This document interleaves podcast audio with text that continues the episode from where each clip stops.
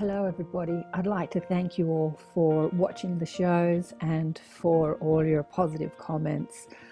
I've really enjoyed communicating with you all through the comments section and uh, hearing how much your lives are changing because you're watching the shows. I can't tell you how much that means to me to know that you're listening, you're you're implementing what we speak about on the shows into your life and you're making a difference with this world.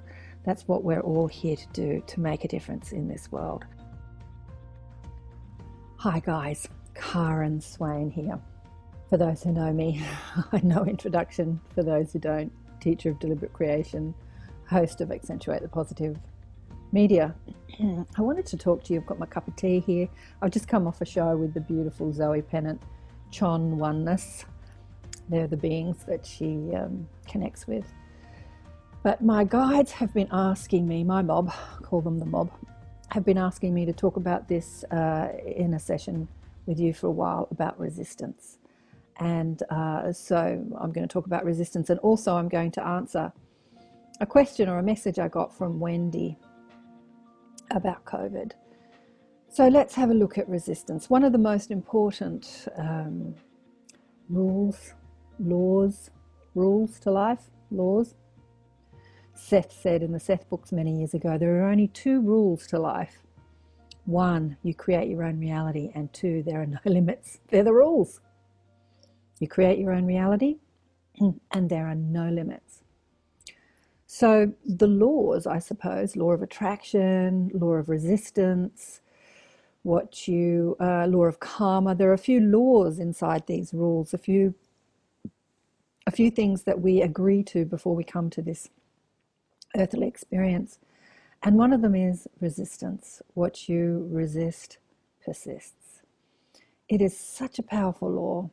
It's such a powerful mm, experience that where we place our focus, as Esther would say, we cannot scream no in a vibrational universe because what we give our attention to and where we place our emotion, be it good or bad emotion, the stronger the emotion, the more energy uh, we build in order to manifest that which we are perceiving or looking at. Resistance is a powerful emotion. People resist what's going on. No, they scream no at things they don't want to see. They see atrocities in this world, and there are many to see. There are many to see.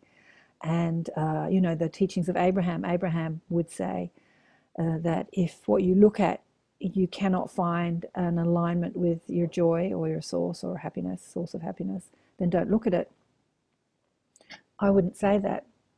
I would say if you're looking at something that makes your heart uh, close up, makes you cry, makes you angry, I would say keep looking at it until you can find peace at it, peace within it. Because until you find peace within what you're looking at, you are not a service to actually transform it. Um, you know, the beautiful Paul Selig said on the show recently, and I have to find it, hang on. Or the guide said through Paul Selig on the show recently when you can know the presence of the divine in whatever you see, in whatever you see, or whomever you see, whatever you see, or whomever you see, is changed by your knowing. This is how things are lifted, the guides through Paul Selig. So when we look out into this world and we th- see things that we disagree with, as we place our focus on it and resist it, we actually give it more power to be a stronger manifestation in this world, whether we see it's something that's happening to others or something that's happening to us. As Abraham would say, you cannot scream no in a vibrational universe and change what you're perceiving. It's the same with yes. Screaming yes at it also gives it more energy to be a stronger manifestation. So when you can look at something and know that there is a presence, there is a divine in everything you see, then you can transform what you see. What you see is uplifted, what you see is lifted. I have a story to tell you about that. Uh, I lived, excuse me, I lived in a house many years ago owned by this woman I had met her when I went to view the house, and she seemed like a lovely woman. And we got on, we laughed. She had a big personality. I love people with big personalities, you know. And uh, we didn't get the house. We put in an application for the house and we didn't get it. And I was I had been dreaming about that house forever. I had seen it in the paper for sale. It was for sale. And there was no way I could afford to buy it at the time. But I just kept dreaming, oh, wouldn't it be so nice to live in this beautiful big house with a swimming pool and views for days and oh, just divine. Uh, there was just no conceivable way I, I, thought that I would ever live there, but it was a it was a lovely dream. Anyway, this woman had actually bought the house uh, that I had seen for sale, and I saw that it was for rent, and I thought, oh, I wonder how much they want for it. So we went to see it, and it was beyond what we could pay. And uh, we put in an application nonetheless, and they and she gave it to somebody else, or somebody else had applied before us. So, having met her, I thought, hmm, I enjoyed meeting this woman so much, even though we didn't get the house. I'm going to ring her up and just say, Look, it was lovely to meet you. I just rang to say, you know, congratulations on your new house, and I hope your new tenants are good to you and all works out for you, just to give her a, a nice message. And what was really interesting, she said, Oh, thank you so much for calling. It's lovely to meet you too. Uh, funnily enough, the people that have um, put in the application have decided to take on another house. But I've had somebody else apply, but they only want to take the little flat underneath the house. They don't want to take the whole house with the flat included. And so now I'm just going to rent out the top of the house. And I said, Well, how much is that? And we could afford it. And so we ended up moving in there. It's amazing. It's amazing how I was in complete acceptance that this dream home that I wanted to live in, I didn't get, but I was in acceptance. I wasn't resisting the fact I didn't get it and we ended up living there. Well, did things unfold. So, this lovely woman with her big personality ended up being quite bipolar. She had these two beautiful children, and the people that had moved in underneath us into the little flat moved out, and she and her two children moved in underneath us. And the walls were very thin. And we could hear every conversation they had. And for months and months and months, I listened to her scream at her children and abuse them, verbally abuse them. Anyway, one of her children had cerebral palsy, and I listened to the most atrocious things that she said to this poor young woman, this poor young girl. As she was ugly and deformed, and no one was ever going to love her, and she wished she'd never had her, and she was a burden, and all sorts of terrible things. Anyway, so she kicked her out of home one day, and this poor young girl was out on the street crying, and my daughter and I had heard the whole fight unfold, and I just said to my daughter, just go and tell her to come inside. And so she came inside, and I said, Don't worry, I'll look after you uh, until your mum calms down. You can, you're welcome to stay here, not to worry. And so she said, Thank you very much. But mum thought that that was the worst thing that I could ever do. And she was so incensed at me taking in her daughter that I wouldn't take her side and say, Yes, isn't she a terrible girl? And yes, you know, she's a burden to you. And yes, it's terrible, it's terrible and agree with her point of view. She was so incensed that I didn't agree with her point of view that she decided to, to, throw us out of the house and um, get the police over to try and kick us out of the house. Anyway, one day uh, she came to the, the, front door screaming and yelling, and I was trying my best to sort of calm her down, but we ended up walking out onto the street, and the two of us were screaming and yelling at each other because I was saying, Why are you so angry? Because I couldn't understand this woman. And my ego flared up and i'm like you know you, you don't have to fight everyone and i'm screaming at her. I'm saying nice things but i'm screaming at her. So uh, so it looked like a big fight that we were having and she called the police.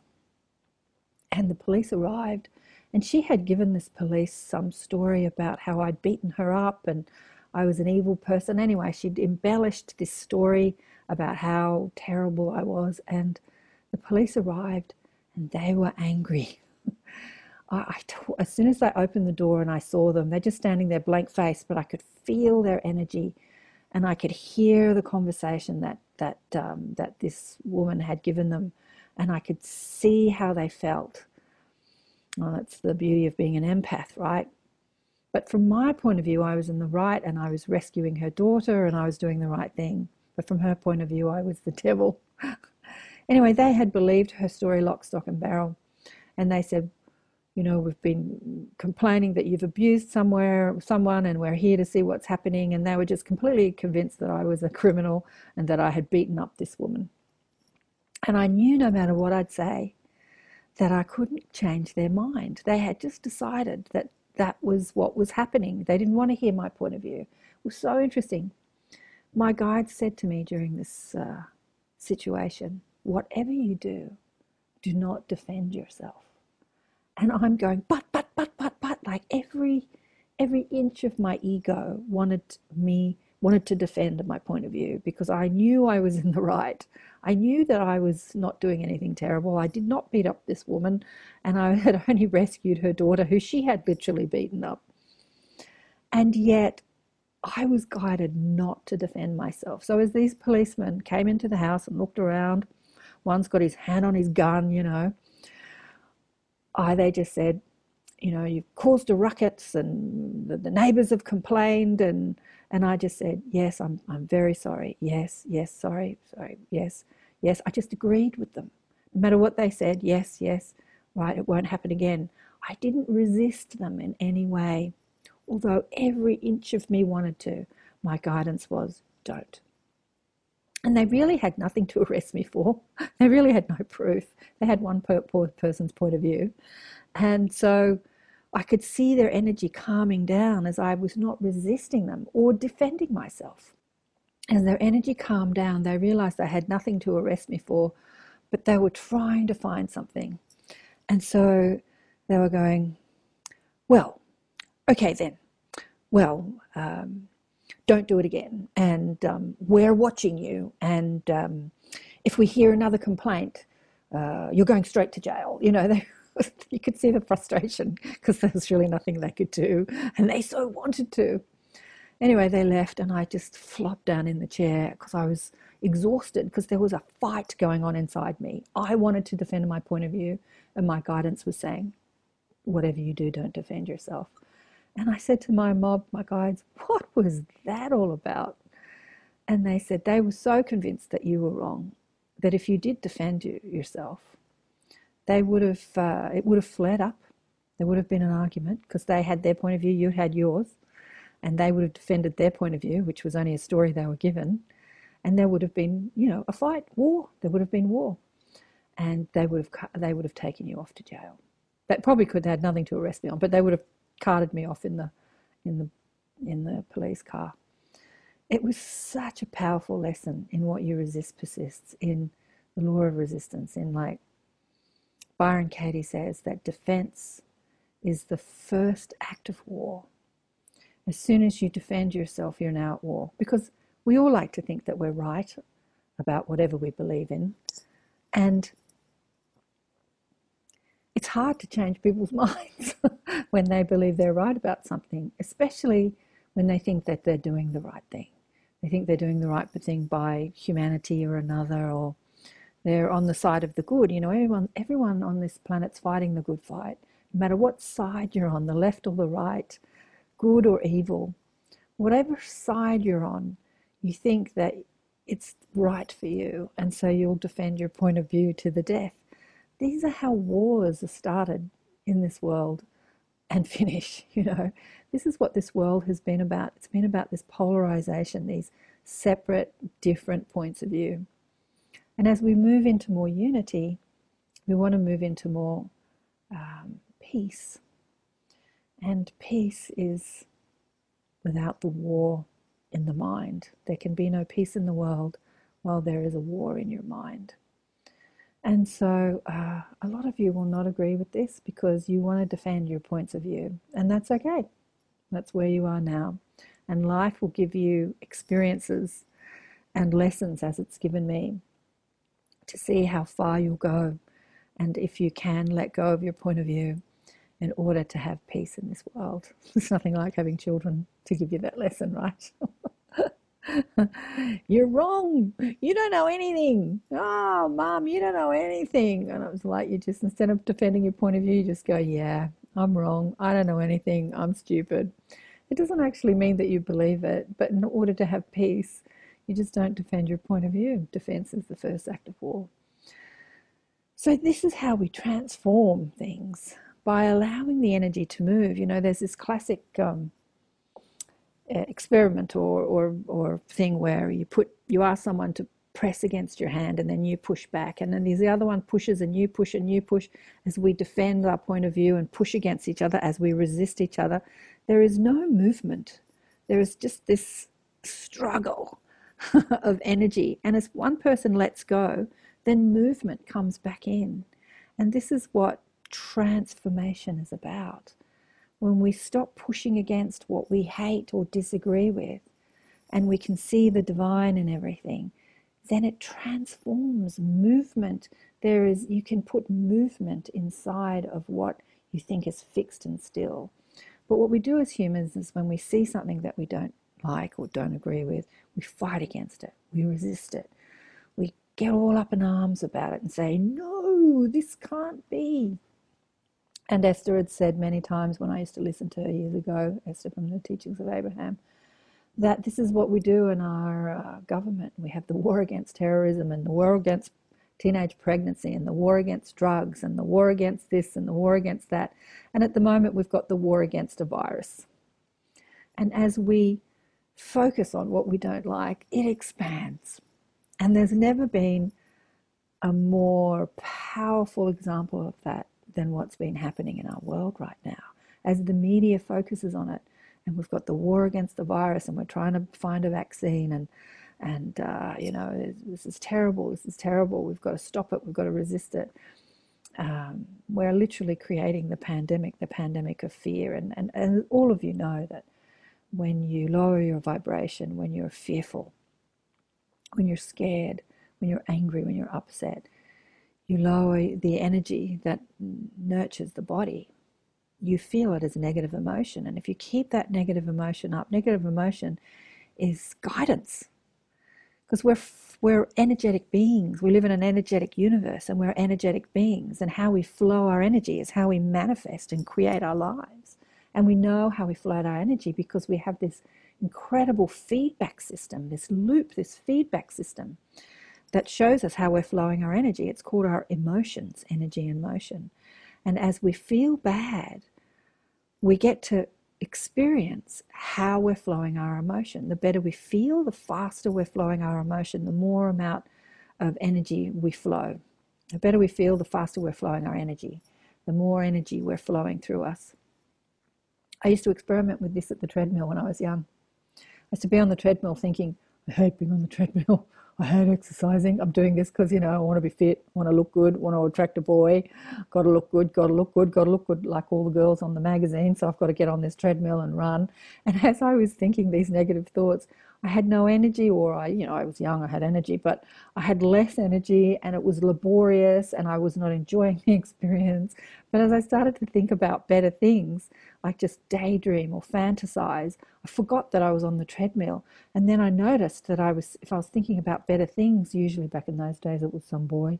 So thinking about some, you know, delicious boy that I fancied, I found that uh, more energy flowed through my body and I could effortlessly run on this treadmill and uh, it wasn't laborious anymore.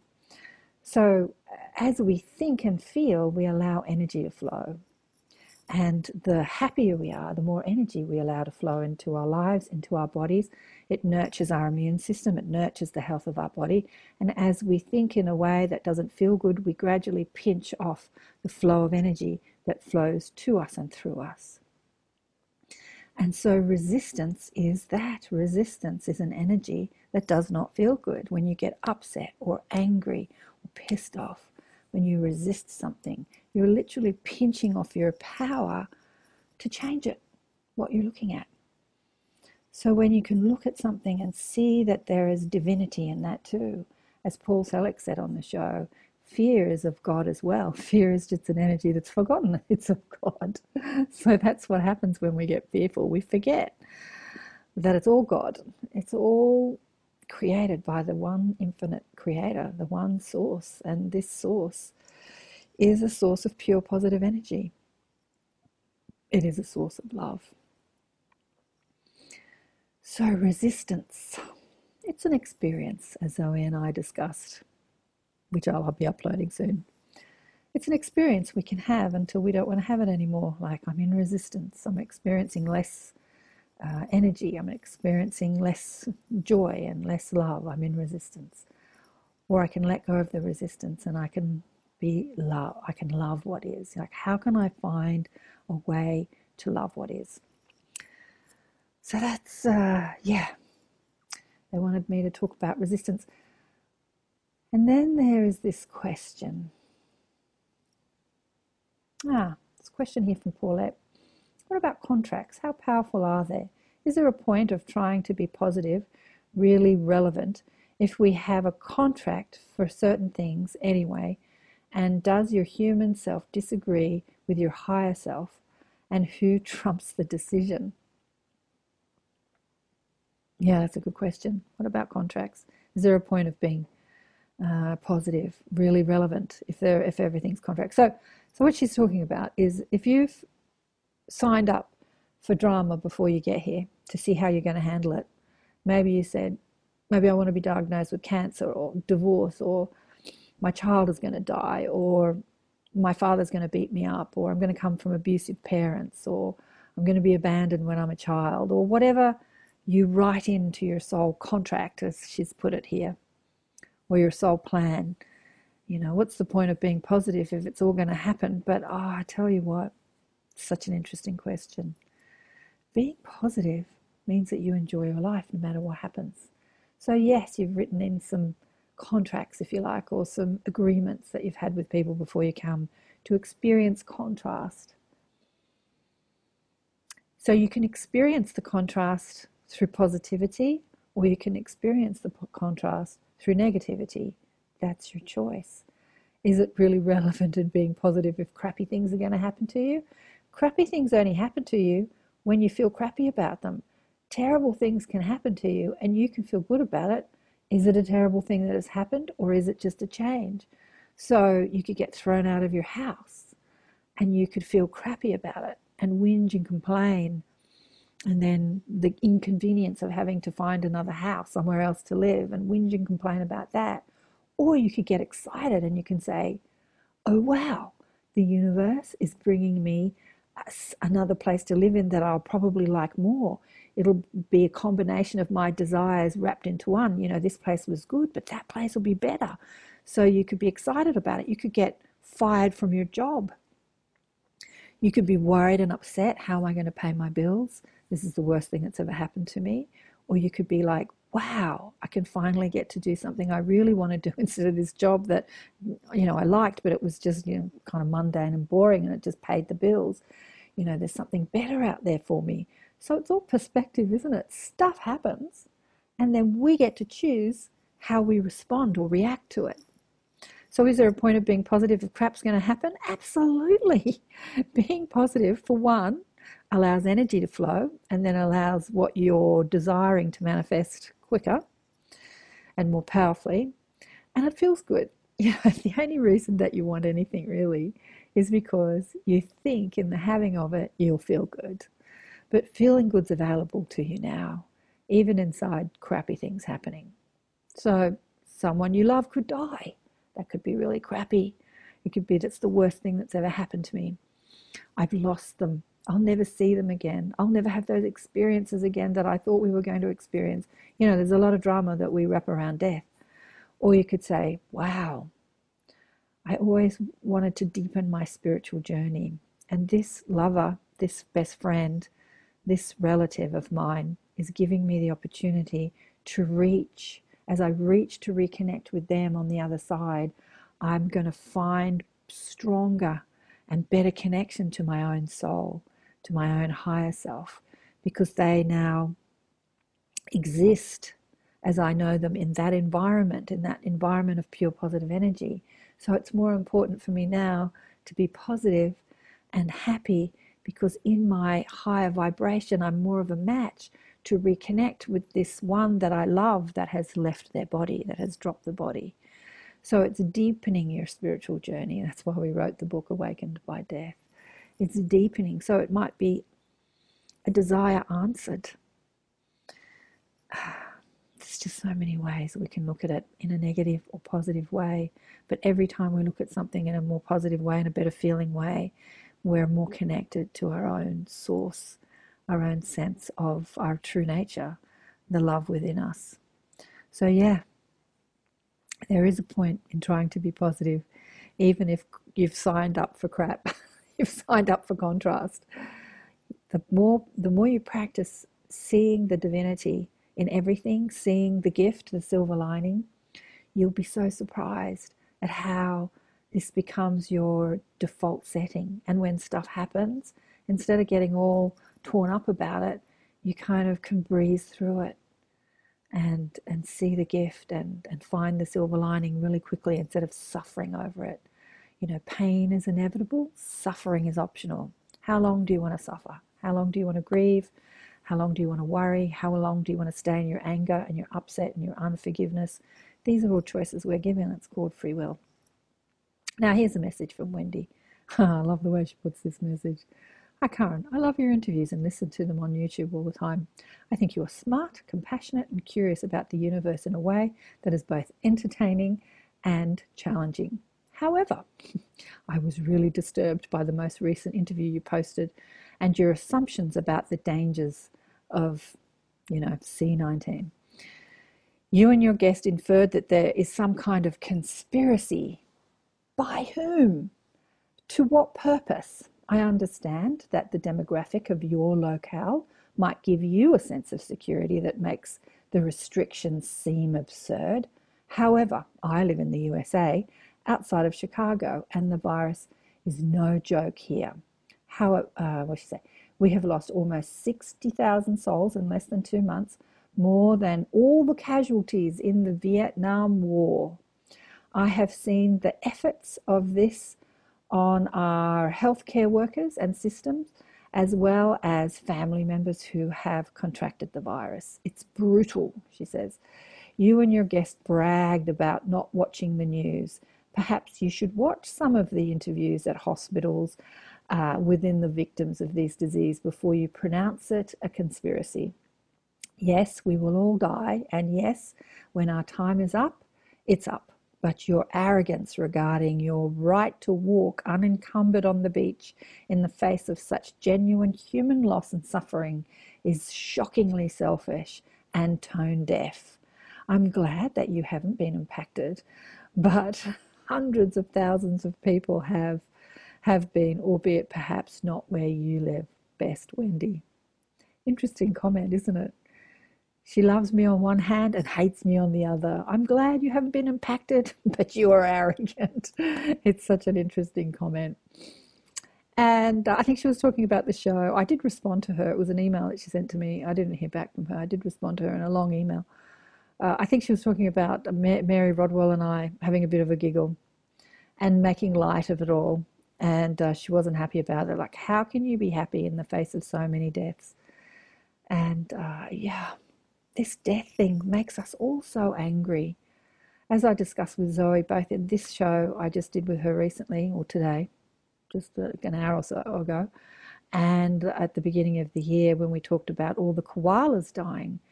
You know, from the perspective of Source, there is no death. There is an, a physical experience and then the end of a physical experience and returning home from whence we come.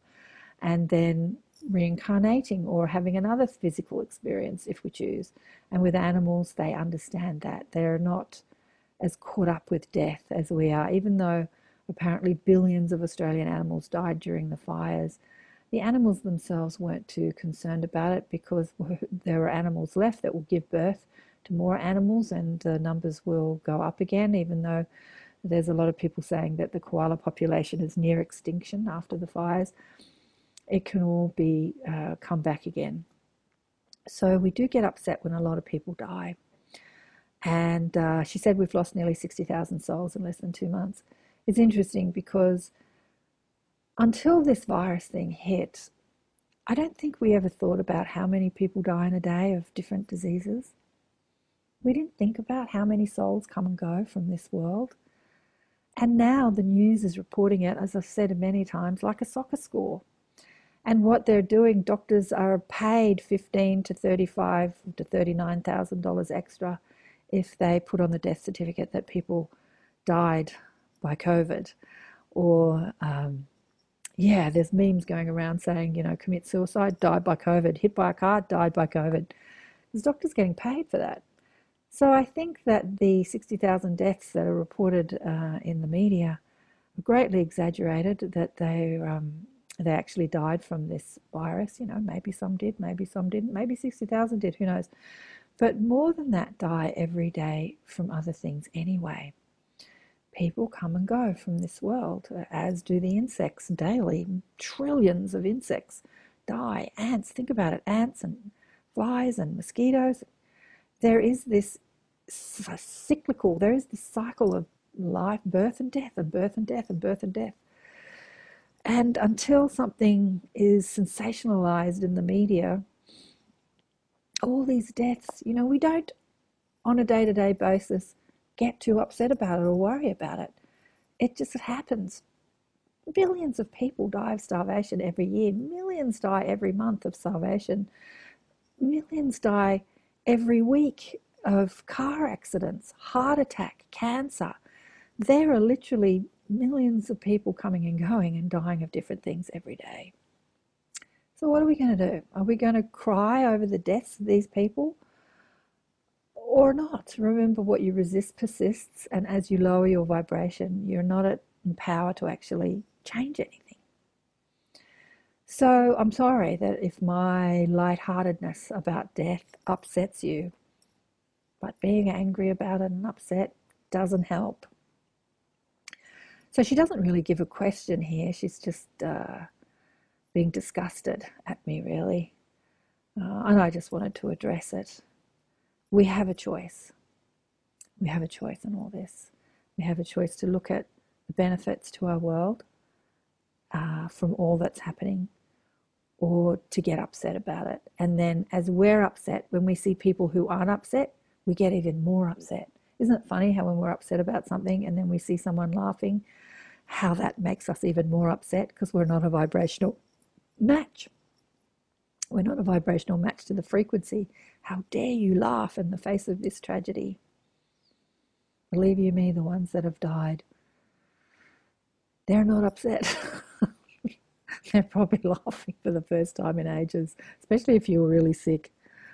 Uh, Imagine, imagine being really old and really sick and having put up with a lot of pain for so many years, maybe bedridden, and then all of a sudden you drop your body and there is this sense of freedom and bliss and expansion and knowing and love that rushes at you.